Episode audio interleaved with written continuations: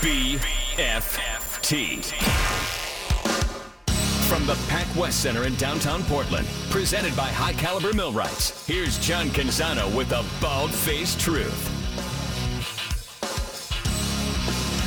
You've heard of the Knight Commission on Intercollegiate Athletics. Uh, the CEO of the Knight Commission is Amy Perko. She's a former college basketball player.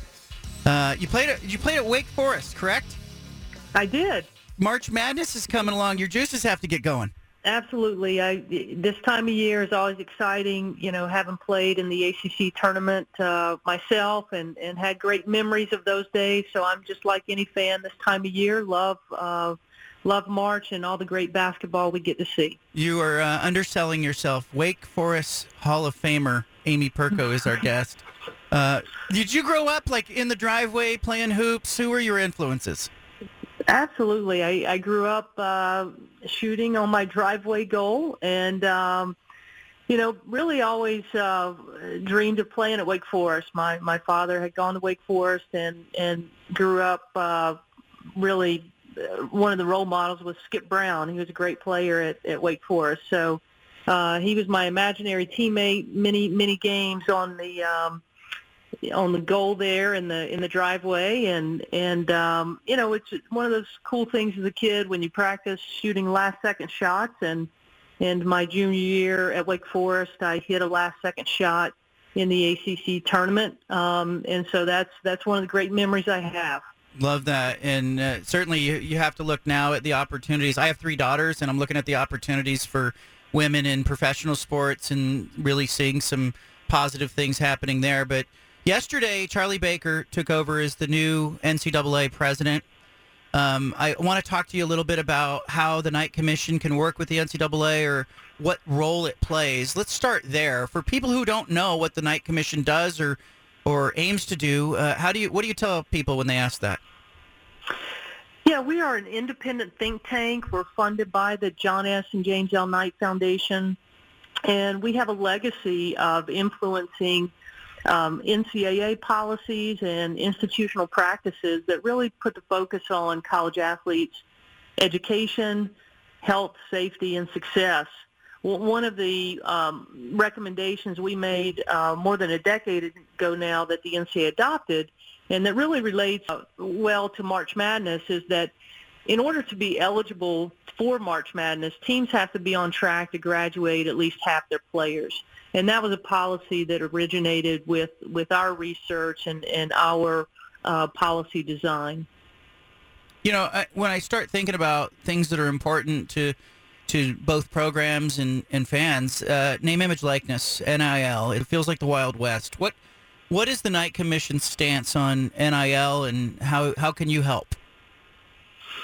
Yeah, great question. Uh, just a little history in terms of being a independent think tank. Uh, we try to you know see what issues are coming, and, and we actually held the first ever national conversation and invited athletes uh, to the table in 2008 a long time ago before this ever became reality. And at that time, the issues were really just around video games and, and the avatars that were starting to look an awful lot like the actual players. So it's certainly an issue that we followed for a long time.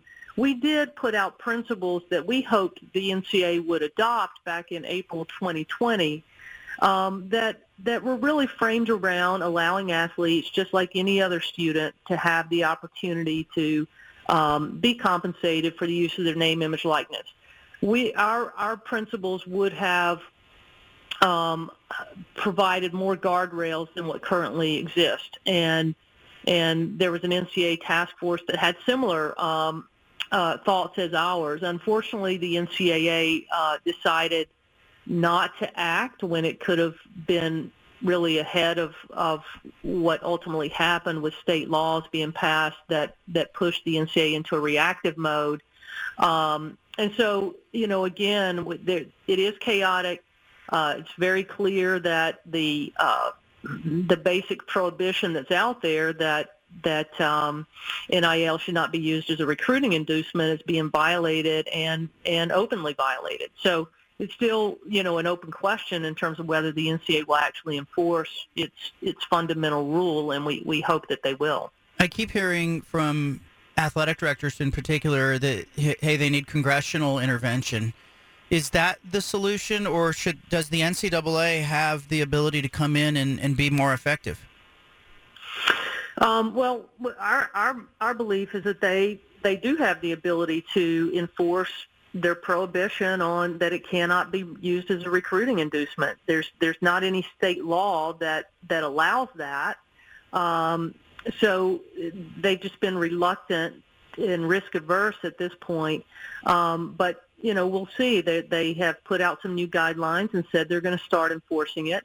Um, so we'll see. And, and I think you know, again, if if at some point you're going to the NCAA will be sued again, and at some point you have to um, be willing to to do that and to stand on principle. And then if and then if the NCAA loses, they will have more of a case to get help from Congress. But but again, in the big picture of uh, NIL and other things, we think there's so many things the NCAA can can do without an act of Congress, and it needs to show that that it's ready to provide that leadership to do it. Amy Perko is our guest. She is the CEO of the Knight Commission on Intercollegiate Athletics. Let me ask you, just in general, with you know what will be, I guess, a new era of NCAA. Charlie Baker coming in. Did did it raise eyebrows that they went with a lawmaker or a politician, or it, it seems to be a a diversion from the normal campus, uh, you know, Emmert era presidency? Well, um, I, you know, I think it's a real positive to have a fresh perspective uh, and and someone who's not only been involved in politics, but just as a leader of of complex organizations and and someone who has background as a as a college athlete. Um, but but clearly the the presidents um, uh, who hired Charlie Baker on on the board of governors um, feel that you know, the top priority for the NCAA is to work, um, you know, with Congress to try to receive some uh, legislative solutions uh, for the challenges ahead. The, you know, I, I want to ask you about the playoff. The college football playoff, uh, it's independently managed, but the members of the NCAA get to sit behind that shield, that legal shield of the NCAA's protection.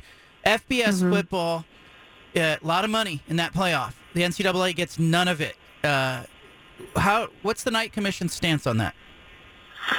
Yeah, thanks for asking the question because that is uh, an issue we've been talking about for some time, and, and it's we have found that that is probably the most misunderstood um, fact in all of college sports, misunderstood by fans and frankly misunderstood by university presidents and lawmakers. Um, the NCAA receives zero in revenues from FBS football. The NCAA's money is made through the basketball tournaments, um, and it distributes that money back to the schools. Um, we're looking at with the with the CFP, and yet, despite that, that the the college football playoff is outside the NCAA, the NCAA still pays for all the legal services for FBS football and all of significant national services. Um, and the college football playoff, with this expansion, it's going to generate two billion in annual revenues in just uh, several years. That that amount of annual revenues from that uh, football playoff is going to soar past what the NCAA generates.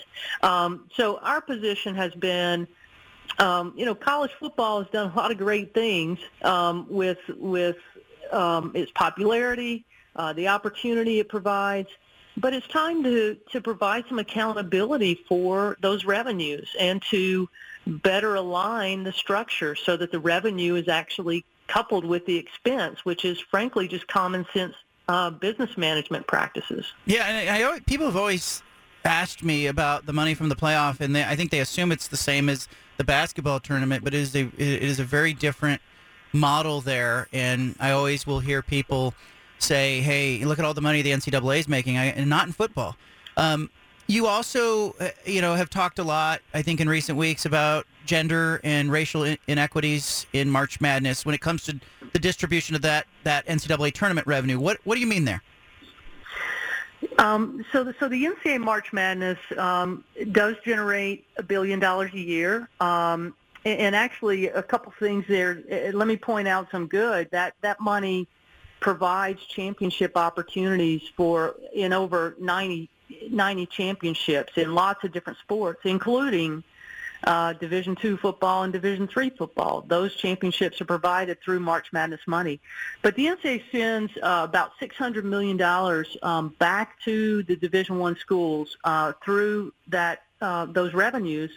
And a significant portion, about 170 million every year, is rewarded to schools and conferences based on the performance just of their men's basketball teams. And the bottom line is for a, a nonprofit um, higher education athletics related association um, that that has it as its constitutional principle that it will operate in a gender equitable way. Um, the NCAA is violating that constitutional principle by by rewarding athletic performance only in a men's sport. So there, there's two simple solutions. Uh, they they need to change the revenue distribution so they also reward performance in women's sports as well, um, or they just do away with the athletic performance rewards. So again, it's a it's a solution and recommendation we made uh, back in 2021. And the NCAA had hired at that time, as you might recall, there were some pretty glaring inequities in their March Madness tournaments, and they hired a law firm to to uh, give them their own assessment. And the law firm also, um, you know, concurred with with what we've been saying is that the NCAA needs to change its revenue distribution um, to eliminate and correct that gender inequity. It's fascinating to me. A billion dollars in basketball, nothing from the college football playoff. I mean, it, it just it seems like uh, the universities and the conferences went, "Hey, we need to make money, and we don't need to include the NCAA in this," and but yet they they hide behind the shield of the NCAA all the time. Uh, we're talking with Amy Perko. She's the CEO of the Knight Commission. Um, the governing board of the NCAA, uh, conflicts of interest, uh, athlete and he- health and safety issues. How do you fix the overall governance of the NCAA? Well, one of the basic uh, solutions that, that we feel uh, should be done is to have independent directors on the Division One policymaking board. Um, and you know, just why, why that why is that important? Because again, the policies and the way the money's distributed, uh, the policies around the NIL, you know, the policies that impact athletes. There, there needs to be more of an athlete voice, number one, on that board. Um, and right now there is one student athlete on the board. It's primarily university presidents. Um, and and they you know they vote with their institution and conference self-interest. So we have recommended that there be at least one independent director that's an expert on health and safety issues, that there be more athlete voice and that that those athlete voices also uh, represent gender equity across the board. Um, and that there also be some other independent directors. Um, so again, to eliminate that, um, what what we've seen as the the governing board that kind of clings to the status quo and protects um, protects the conference and the Power Five interest. So we think, you know, just like it's a common practice with uh, university boards having independent directors, the NCAA Division One board should also have independent directors.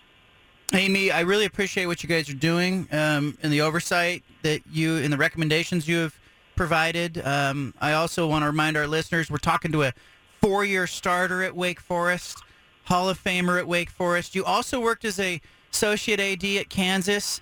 I got to ask you, we have a lot of Pac-12 listeners, what you make of expansion, realignment, what you think about the chaos of the last six months. Well, just a, an overall takeaway, and you know, the realignment has been going on for some time, and you know what what really what what's happened with realignment is the conferences have realigned to to make their media contract more lucrative around really the sport of FBS football and that that media footprint for FBS football. And again, it goes back to what, what may be in the best interest of that particular sport and what may work for that sport may not be in the best interest for all the other sports. So, you know, there there there are certainly some institutions where it's worked out very well for for all the sports, but it's unfortunate that we've kind of built built a box and a model that you know may work well for one, but not not be the best for others. But uh, that's that's unfortunately where where we are. And so we've been looking for you know different solutions that will will work in the best interest of of providing you know just a great opportunity for student athletes regardless of sport. And so you know looking in the future, there may be uh, you know a different model where where uh, conferences and, and an association, um, like we, we've proposed that FBS football have its own governing entity. And, and if it did that, then the NCAA controls all the other sports. You wouldn't necessarily have to have um, some of the multi-sport conference uh, alignments that, that you currently have and that, frankly, may not be in the best interest of all the other sports you graduated from college in the 80s. I have to ask you, you know, WNBA exists at that time. You, are a draft pick in that in that league. You know, what did you think when, you know, you see players and you see today's game with Sabrina Ionescu? A lot of people in our region root for her and and the health of that league. Well, it's, it's been great just seeing the growth of um, women's sports across the board, and and the WNBA, the the soccer league, and just the popularity of um, you know all, all of those um, you know opportunities that didn't exist when when I played, and and just the impact that that has. So it's it's just been you know again I I have um, we have daughters and you know seeing them grow up and see how they you know, have been able to see, have more opportunities, has just been wonderful. And and we want to, you know, what college sports provides all these opportunities uh, with again all the money we've been talking about that's coming in.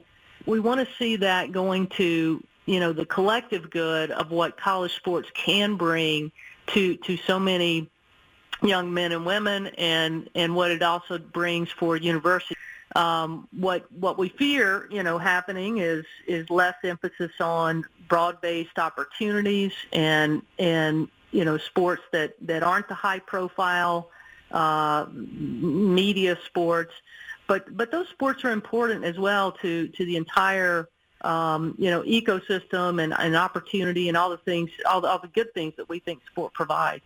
Amy Perko, CEO of the Knight Commission. Thank you for your time. Appreciate you. Thank you. There she is, CEO of the Knight Commission. Coming up, Anna's going to pop into the studio later in the show. Jon Wilner of the San Jose Mercury News. Plus, I'll talk about D. Uiagalelei and Bo Nix. Compare them. Who has uh, more reason to be excited this college football season? Duck fan, Beaver fan? Leave it here.